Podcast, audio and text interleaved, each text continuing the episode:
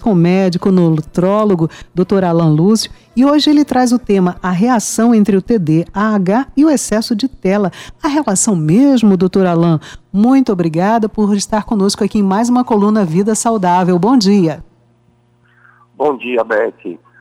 Pois é, é não sei se, se realmente é perceptível pela população é, um número de pessoas com diagnóstico de TDAH que é o transtorno de déficit de atenção e hiperatividade, que esse número, esse, esse número de pessoas com esse diagnóstico vem aumentando.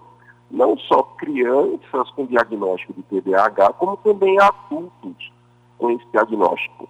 E aí, a primeira coisa que se vem à mente é, será que o diagnóstico está aumentando porque está se falando mais sobre isso, as mídias sociais, a, a velocidade de informação está fazendo com que as pessoas entendam mais o que é isso e, e, e procurem mais o diagnóstico, sim, pode ser uma verdade.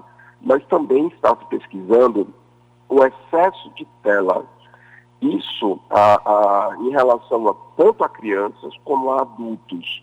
O excesso de tela, o tempo prolongado de exposição à tela isso pode alterar o funcionamento de determinadas atividades cerebrais. E essas alterações das atividades cerebrais levam a transtornos tanto de déficit de atenção como de hiperatividade. Nas crianças, isso é facilmente explicável.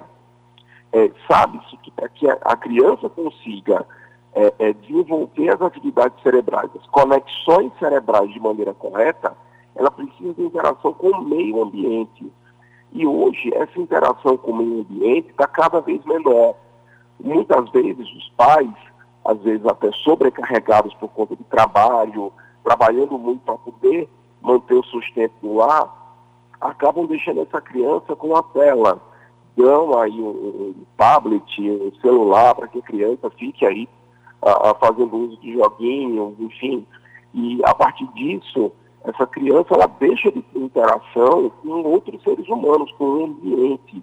E a gente sabe, hoje a gente já sabe, que essa falta de interação que essa criança tem, não só com outras crianças, mas também com o ambiente, faz com que ela desenvolva cada vez menos é, sentimentos como empatia, sentimentos como é, é, coleguismo, como interação e como também, obviamente, é, é atenção, a atenção, a capacidade que essa criança tem de perceber o meio, de focar em determinada coisa que ela está fazendo, para que essa habilidade cerebral seja desenvolvida, precisa realmente de interação com o meio.